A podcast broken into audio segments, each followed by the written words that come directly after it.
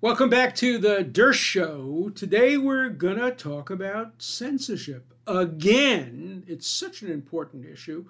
We're gonna talk about what a company like Netflix or a company like Spotify should do when they have on the air deeply, deeply offensive material. Now, fair warning, I am suing Netflix. We're involved in litigation, so bear that in mind. Nothing to do with this case at all. I want to first talk about this guy, uh, Jimmy uh, Carr, who um, made this unbelievably outrageous statement about uh, Romani people. I, I hate to put it on my show, but in order to intellectually think about it and discuss it, we have to put it on. So I want you to listen to what he said. Please don't laugh. You'll hear people laughing hysterically. Please understand how horrible this is and don't laugh. But, uh, but listen to his words and then we'll talk about it. When people talk about the Holocaust,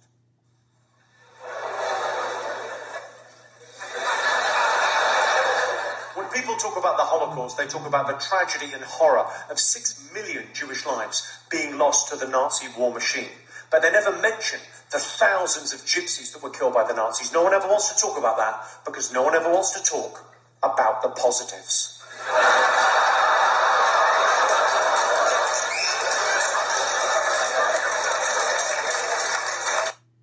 I think that's about the second most horrible thing I've ever heard on a broadcast. What this guy said, laughing, mocking the death of hundreds of thousands of Romani children, uh, mothers, grandmothers, uh, a genocide against the Romani people, along with the genocide against the, the, the Jewish people.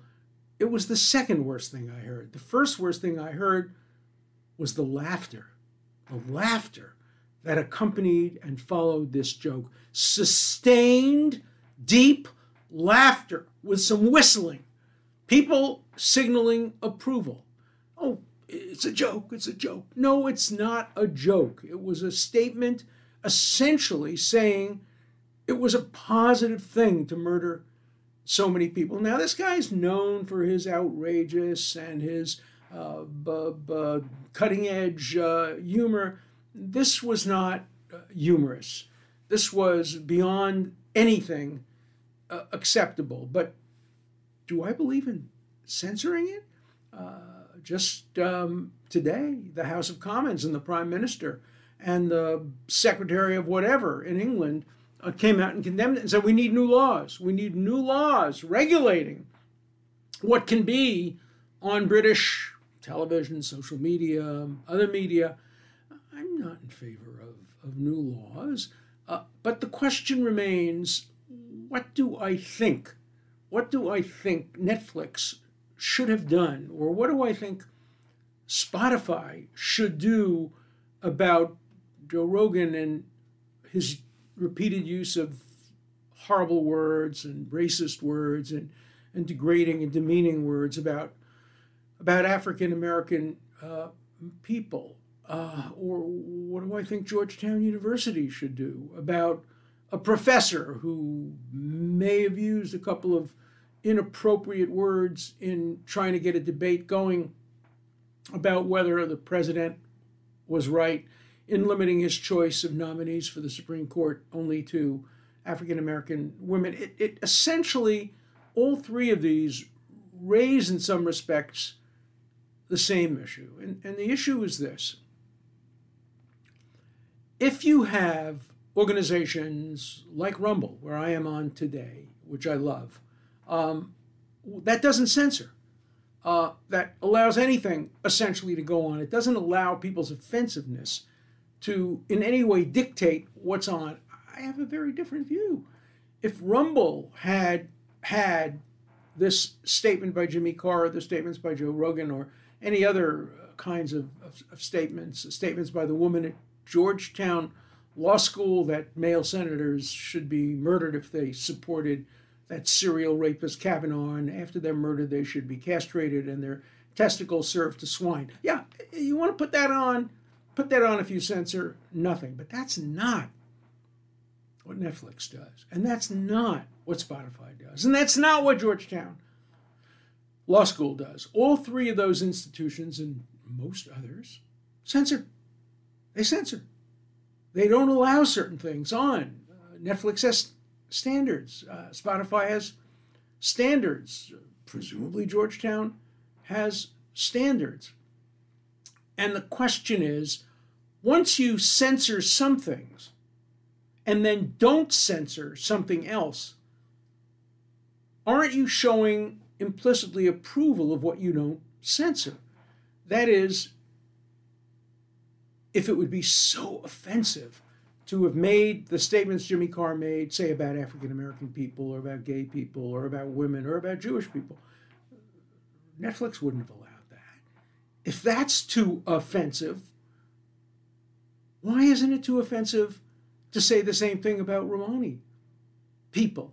How can you allow censorship of some things which show disapproval and at the same time don't allow censorship of equally or worse things suggesting approval. That, I think, is the problem in a, in a nutshell.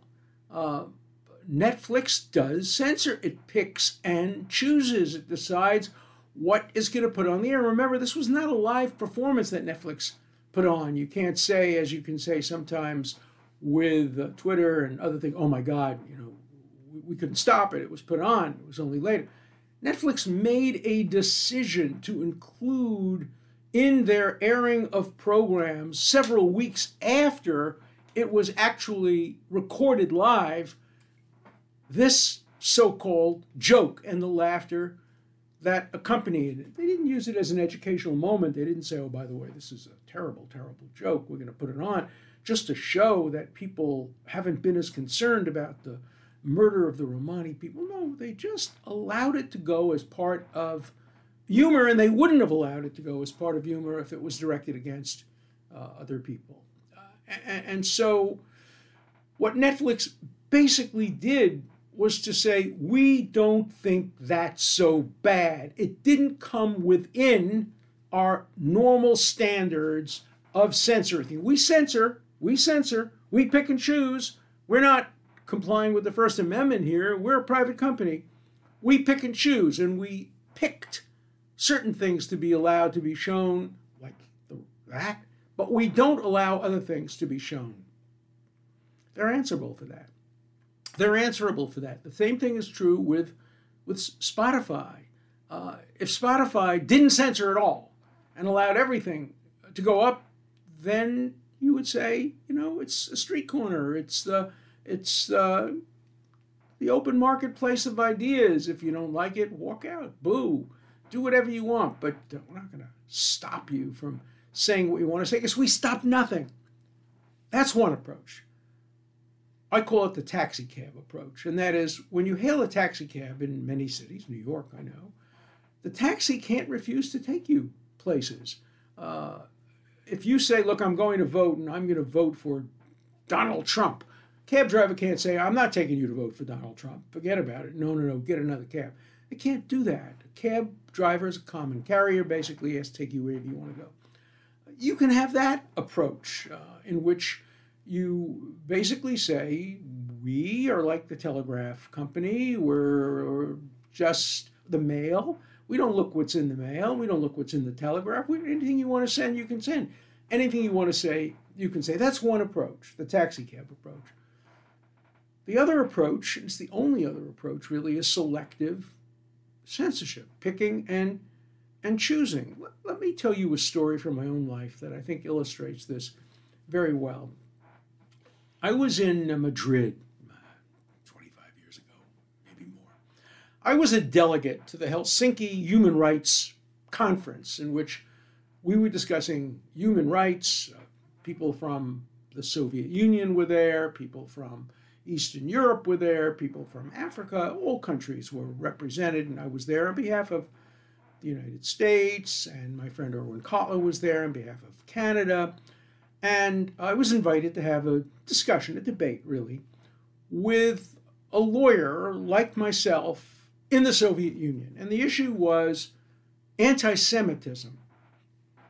I was a good person to argue against anti Semitism. I've devoted my life to fighting against bigotry. And, and so I presented my argument saying that the Soviet Union uh, was encouraging anti Semitism. And I showed various brochures that had been published in the Soviet Union um, in which Jews were uh, uh, insulted, attacked, Judaism was attacked, um, Israel uh, was attacked um, uh, as the nation state of the Jewish people.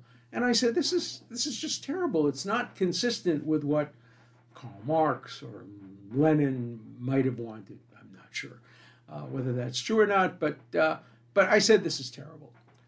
The Soviet lawyer was very smart. He said, Professor Dershowitz is interesting, but let me show you what's published in America. And then he took out pamphlets that were published by the American Nazi Party in America. And I had to concede they were worse. The material published by the Nazi Party in America was worse than the horrible anti Semitic stuff that was published in the Soviet Union. And I smiled and I said, But there's a difference. What's the difference? I said, Look at the bottom of what was circulated in the Soviet Union. I showed it to him and I marked it in red. And it said, approved by Glavlit. What's Glavlit? Glavlit is the Soviet censorship agency. In other words, the anti Semitic material that was being disseminated in the Soviet Union had the explicit approval of the Soviet Union. Why?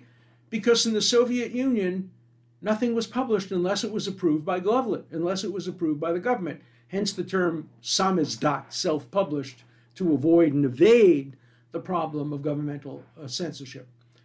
Then I showed him the much worse American stuff. And it also had something on the bottom. But what it said was distributed by the American Nazi Party, distributed by the Ku Klux Klan. No government approval. No government approval. The government didn't approve what was circulated in the United States because the government plays no role in deciding what can be read and said in the United States of America, whereas the Soviet Union picked and chose what could be said. And it concluded that anti Semitic material can be circulated. Anti Soviet material couldn't be circulated, anti socialist material couldn't be circulated, but anti Semitic material could be circulated. And that was the difference. The difference is the United States, under the First Amendment, when the government allows something to be published, it doesn't put the imprimatur of government on it. The imprimatur is the imprimatur of the Nazi Party and the Ku Klux Klan. Who gives them any credibility? Whereas if you're a Soviet citizen and you read one of these anti Semitic pamphlets and it says approved, approved by Glavlit, approved by the Soviet, ah, there must be something to it. It must be true. Writ large, that's the problem, writ small, that we have with organizations like Spotify and uh, Netflix. Netflix is Glavlit. It approves. Anything that's on Netflix has a stamp of approval. Approved by Netflix because it doesn't approve everything. It disapproves certain things. But if it approves this, it must think it's correct. The same thing is true with Spotify. It makes decisions it took down some of Joe Rogan's stuff, some of the really bad stuff in the past where he used the terrible words, and, and it didn't take down other stuff. And the same thing is true of Georgetown University. If Georgetown University said, look, everything goes, that, that, that's, that's fine, then, you know, let, let Ilya Shapiro make his statement, let that woman who talked about castrating senators and feeding their testicles to the swine. Let them make their statement. That's not what's going on. Georgetown University suspended Ilya Shapiro, and as far as I know, didn't suspend the teacher who talked about killing and castrating male senators who voted for this serial rapist who's now sitting on the Supreme Court. So, what's the message that Georgetown is sending to its students, to its alumni, to you, and to me? The message is we approve of what that woman said. We think she was defending her right of free speech. They don't say that. But if they don't suspend her and do suspend Ilya Shapiro, that's the message that's being sent. It's a message of disapproval of some things and approval of other things. And that, in a nutshell, is the problem of selective censorship. It's a problem that's broader, much broader than Netflix and Spotify and Georgetown University. It runs through all of the social media. Facebook now has a Supreme Court of censorship. They actually have a Supreme Court. They have professors and others from all over the country, distinguished people, many of them people I know, people I work with. They decide what meets the standards and doesn't meet the standards. What a terrible mistake that is! Because it means that anything that isn't censored has gotten the approval of the Supreme Court. Now they're going to say, we don't approve it, we just don't think it's sufficiently offensive. But that's not the way it's going to be misunderstood. It's going to be misunderstood. That's not the way it's going to be understood. And you know, when when when you approve something and disapprove something else, that's that's picking and choosing. That's your right. You have a right to do that. But you are stuck with your decisions. That means that you can be criticized for allowing um, this guy to tell that joke on Netflix if you wouldn't have allowed somebody to tell a comparable joke about African Americans. So you can justify it. You can say there's a big difference. African Americans have been discriminated against for so long, slavery, etc. Romani people, uh, it's not so not so bad. No, they would never say that because the Romani people have been subjected to horrible, horrible, horrible, horrible discrimination and genocide. And did you see how his audience laughed? As soon as he said, I'm going to talk about the Holocaust, they laughed hysterically.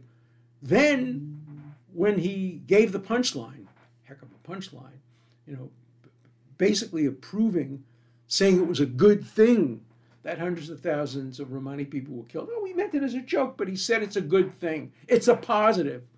The laughter was sustained for a long, long period of time with whistling. What does it say about people? It, it doesn't say that people will laugh at anything because if the same audience heard a terrible joke that ended with a word that I won't allow on my show involving African American people, they wouldn't have laughed at that. Um, they, they wouldn't have laughed at jokes involving some other groups of people, but they did laugh at a so called joke glorifying the murder of hundreds of thousands of Romani people. So, so what's the solution? What's the answer? Uh, you know, it's it's a hard problem, and it's only getting worse. It's only getting worse. It's not going to be any better uh, because we see social media expanding.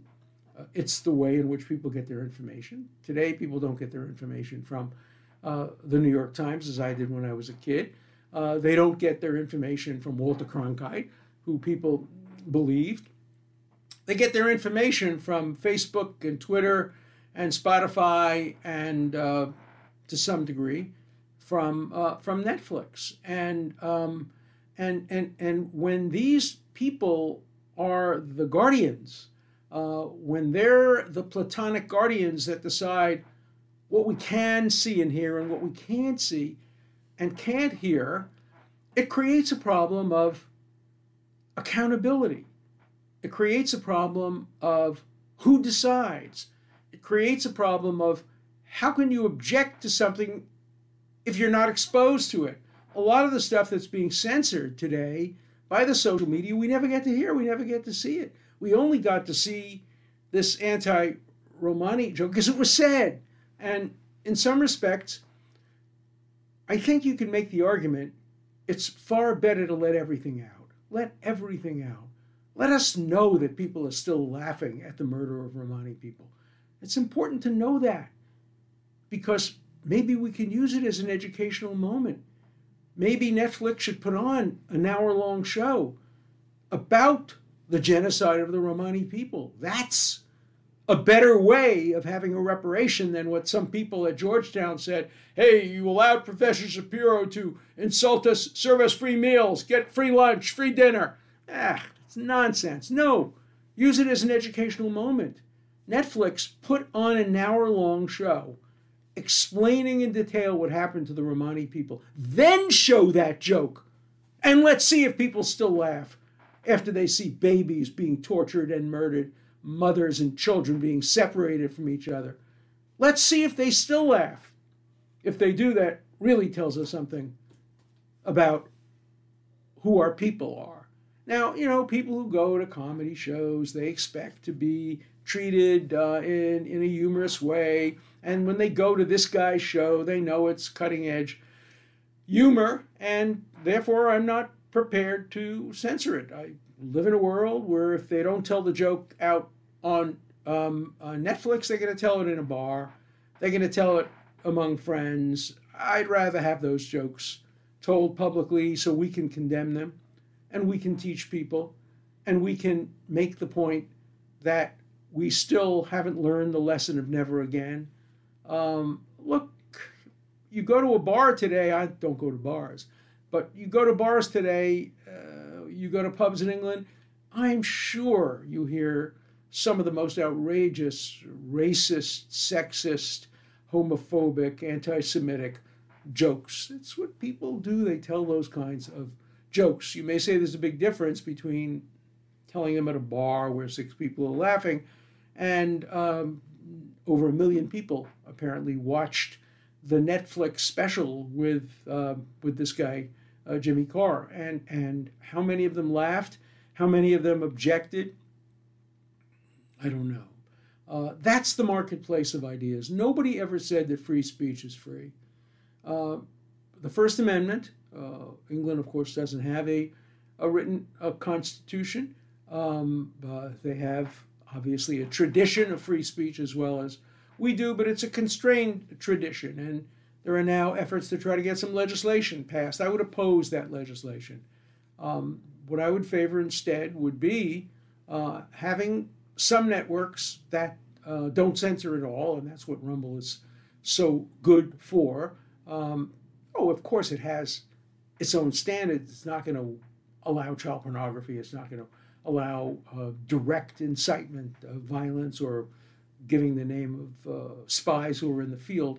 There's no such thing as absolute protection of freedom of speech uh, in relation to all speech, but it won't censor on the basis of offensiveness. And and and I think now the challenge to Netflix is it has to pick and choose. Either it has to say the rule is Jimmy Carr. Jimmy Carr goes, anybody goes, offensiveness is not a criteria for censorship. If it's funny, we'll have it. This wasn't funny, but people laughed at it. But nonetheless, that's one approach. The other approach is to say, no, there are certain things that are beyond acceptability, and we're going to have a Supreme Court or a group of people or whatever making selective decisions. And so next time, we'll decide Jimmy Carr can't make that joke. Uh, if he presents a program that has that joke, either we won't put the whole program on the air or we will require him to remove that joke. He could say, No, I'm not going to remove the joke, in which case he's not on the air. So that's one option. And the other option is no censorship at all based on offensiveness. We need what I call ism equity.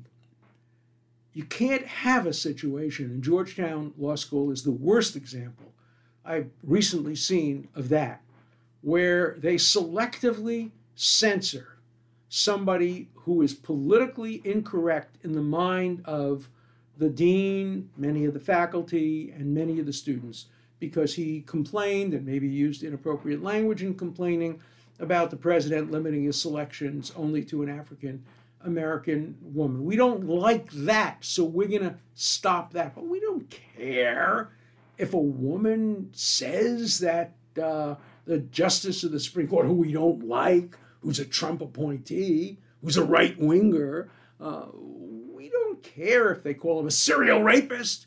Uh, and we don't care if a woman on the faculty tries to educate her students by telling them that it's okay to advocate the murder of senators and their castration and feeding of their testicles to swarm. We don't care about that. Say it. Say you don't care about that, or you don't care about that less than you don't care about what Ilya Shapiro said. What, what the situation is now is confusing. Does Georgetown have standards? If it does, how does it not apply them to the woman professor? If they don't have standards, how dare they apply them to Professor Shapiro? What is the rule? It can't be free speech for me, but not for thee. That is the worst possible approach. And so that's the challenge. That's the challenge. That's what we have to consider. And I want to hear from you. I want to hear how you vote in two ways. One, the government. What should the government do? Should the government continue its basic hands off policy, saying, oh, there are very, very, very limited exceptions, some kind of child pornography? You know, the Supreme Court ruled that if it's computer generated child pornography, it can't be banned, but if it uses real children actors, it can be banned because it's using crimes. That's a distinction. You might approve it, you might not approve it. But should the government continue its hands off policy, or should the government get into the business, as the British government may be getting into the business, of telling Netflix what it can show and what it can't show? Where do you stand on that? And where do you stand on the private sector? Where do you stand on Spotify? Where do you stand on Georgetown Law School? Where do you stand on Netflix? If you may be stockholders. Um, but what if you were the CEO of the company or the general counsel of the company and uh, and there was a stockholder meeting and the issue came up. Uh, what do we do in the future? We've learned a little bit of a lesson from uh, the Jimmy Carr case, maybe from the Joe Rogan case, from the Georgetown case. What is the implication of that lesson? Do we go for Glavlit, total censorship? Anything that isn't censored is approved? Or do we go with the taxi cab? We don't ask questions. You want to put it on Twitter, you put it on Twitter as long as it doesn't violate very, very, very specific criminal uh, uh, rules. What do you think? It's not an easy question. It's a very difficult question. There is no free lunch. Uh, whichever way you answer it has negatives. There's no right answer to that problem. There is a preference. My preference is for more free speech. Some people's preference may be for more control, and more censorship. I want to know what your preference is, and I want you to email me and write to me and give me good reasons for your arguments, and then I'm going to read them on the air, and we'll have a virtual debate and discussion. Because remember, on the Dershow, no one is censored. Nothing is too offensive. You can call me the worst things in the world. I will respond. I will not remain silent, but I will not censor. So please write to me on the Dershow. Listen to me every Monday, Tuesday, and Wednesday at uh, 5:30 on the Dershow. Uh, tune in to the locals where I give uh, brief analyses of some of these uh, issues. Let's dialogue. That's the American way. Thank you for watching The Dershow.